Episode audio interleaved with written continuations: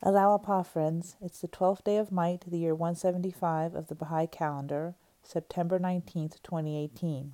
Thank you for joining me this morning at Scattering Angels. I'm going to read to you today from Baha'i World Faith. This is in the writings of Abdul Baha, page 245 through 248. It's titled The Teachings of Baha'u'llah. I will speak to you concerning the special teachings of Baha'u'llah. All the divine principles announced by the tongue of the prophets of the past are to be found in the words of Baha'u'llah. But in addition to these, he has revealed certain new teachings which are not found in any of the sacred books of former times. I shall mention some of them.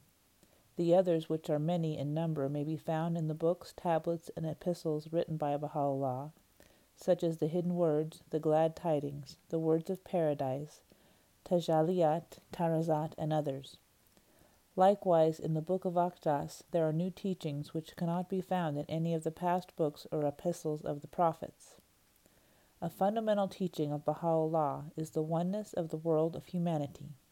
Addressing mankind, he says, Ye are all leaves of one tree and the fruits of one branch. By this it is meant that the world of humanity is like a tree. The nations or peoples are the different limbs or branches of that tree, and the individual human creatures are as the fruits and blossoms thereof. In this way, His Holiness Baha'u'llah expressed the oneness of humankind, whereas in all religions, religious teachings of the past, the human world has been represented as divided into two parts one known as the people of the Book of God, or the pure tree, and the other the people of infidelity and error or the evil tree. The former were considered as belonging to the faithful, and the others to the host of the irreligious and infidel. One part of humanity, the recipients of divine mercy, and the other, the object of the wrath of their Creator. His Holiness Baha'u'llah removed this by, by proclaiming the oneness of the role of humanity, and this principle is specialized in his teachings for he has submerged all mankind in the sea of divine generosity. Some are asleep, they need to be awakened. Some are ailing, they need to be healed. Some are immature as children, they need to be trained. But all are recipients of the bounty and bestowals of God. Another new principle revealed by His Holiness Baha'u'llah is the injunction to investigate truth. That is to say, no man should blindly follow his ancestors and forefathers. Nay, each must see with his own eyes, hear with his own ears, and investigate the truth himself, in order that he may follow the truth instead of blind acquiescence and imitation of ancestral beliefs. His Holiness Baha'u'llah has announced that the foundation of all religions of God is one, that oneness is truth, and truth is oneness, which does not admit of plurality. This teaching is new and specialized to this manifestation. He sets forth a new principle for this day in the announcement that religion must be the cause of unity, harmony, and agreement among mankind. If it be the cause of discord and hostility, if it leads to separation and creates conflict, the absence of religion would be preferable in the world.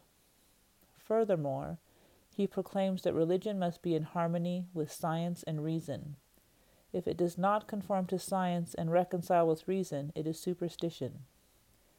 Down to the present day, it has been customary for man to accept a religious teaching even though it w- were not in accord with human reason and judgment. The harmony of religious belief with reason is a new vista which Baha'u'llah has opened for the soul of man. He establishes the equality of man and woman.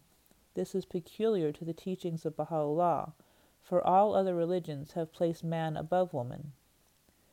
A new religious principle is that prejudice and fanaticism, whether sectarian, denominational, patriotic, or political, are destructive to the foundation of human solidarity. Therefore, man should release himself from such bonds in order that the oneness of the world of humanity may become manifest. Universal peace is assured by Baha'u'llah as a fundamental accomplishment of the religion of God that peace shall prevail among nations, governments, and peoples, among religions, races, and all conditions of mankind. This is one of the special characteristics of the Word of God revealed in this manifestation. Baha'u'llah declares that all mankind should attain knowledge and acquire an education. This is a necessary principle of religious belief, an observance character- characteristically new in this dispensation. He has set forth the solution and provided the remedy for the economic question. No religious books of the past prophets speak of this important human problem.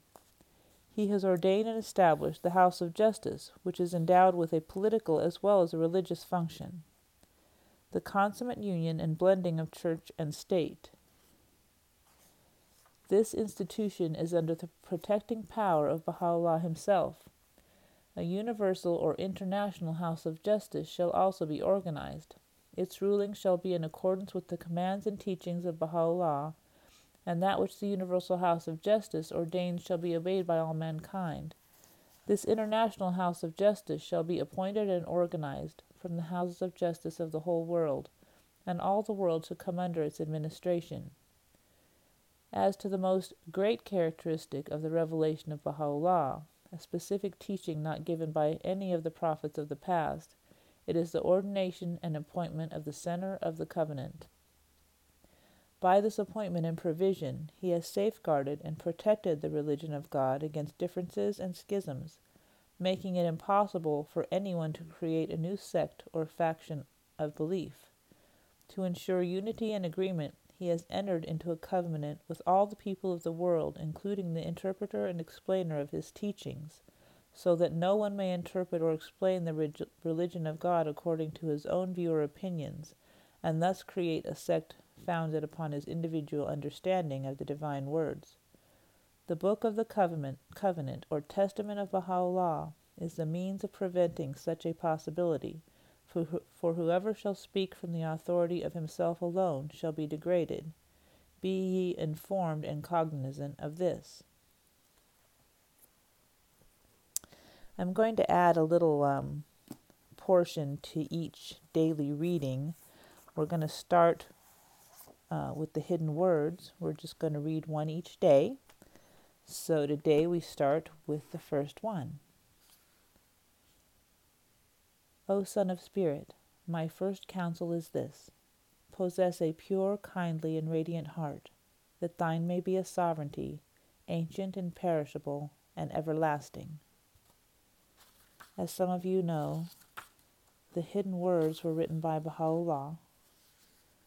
Um, there's a little introduction that I'm going to include today. 1858 Iraq.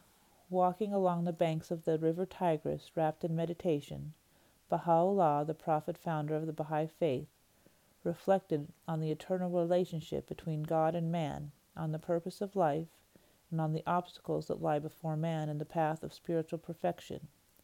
Out of such profound contemplation poured forth the inspiration for this absorbing collection of short meditational verses, in whose brief lines may be found a distillation of those spiritual truths that have been the central inspirational force behind all the religious traditions of the past.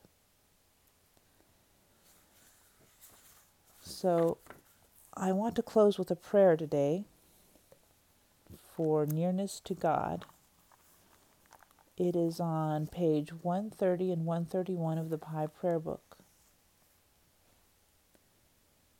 O Lord my God, and my haven in my distress, my shield and my shelter in my woes, my asylum and refuge in time of need, and in my loneliness my companion, in my anguish my solace, and in my solitude a loving friend, the remover of the pangs of my sorrow, and the pardoner of my sins. Wholly unto thee do I turn, fervently imploring thee with all my heart, my mind, and my tongue, to shield me from all that runs counter to thy will in this, the cycle of thy divine unity, and to cleanse me of all defilement that will hinder me from seeking, stainless and unsullied, the shade of the tree of thy grace. Have mercy, O Lord, on the feeble, and make whole the sick, and quench the burning thirst. Gladden the bosom wherein the fire of thy love doth smoulder, and set it aglow with the flame of thy celestial love and spirit. Robe the tabernacles of divine unity with the vesture of holiness, and set upon my head the crown of thy favor. Illumine my face with the radiance of the orb of thy bounty, and graciously aid me in ministering at thy holy threshold. Make my heart overflow with love for thy creatures, and grant that I, be, that I may become the sign of thy mercy, the token of thy grace, the promoter of concord amongst thy loved ones. Devoted unto thee, uttering thy commemoration, and forgetful of self, but ever mindful of what is thine. O God, my God, stay not from me the gentle gales of thy pardon and grace, and deprive me not of the well springs of thine aid and favor. Neath the shade of thy protecting wings let me nestle, and cast upon me the glance of thine all protecting eye. Loose my tongue to laud thy name amidst thy people, that my voice may be raised in great assemblies, and from my lips may stream the flood of thy, of thy praise. Thou art in all truth the gracious, the glorified, the mighty, the omnipotent. Abdu'l Baha. Thank you for um, joining me today at Scattering Angels. It's a pleasure to read these writings, and I hope that it um, helps to brighten your day. Um, we'll hopefully come together again tomorrow. Thank you again. Bye bye.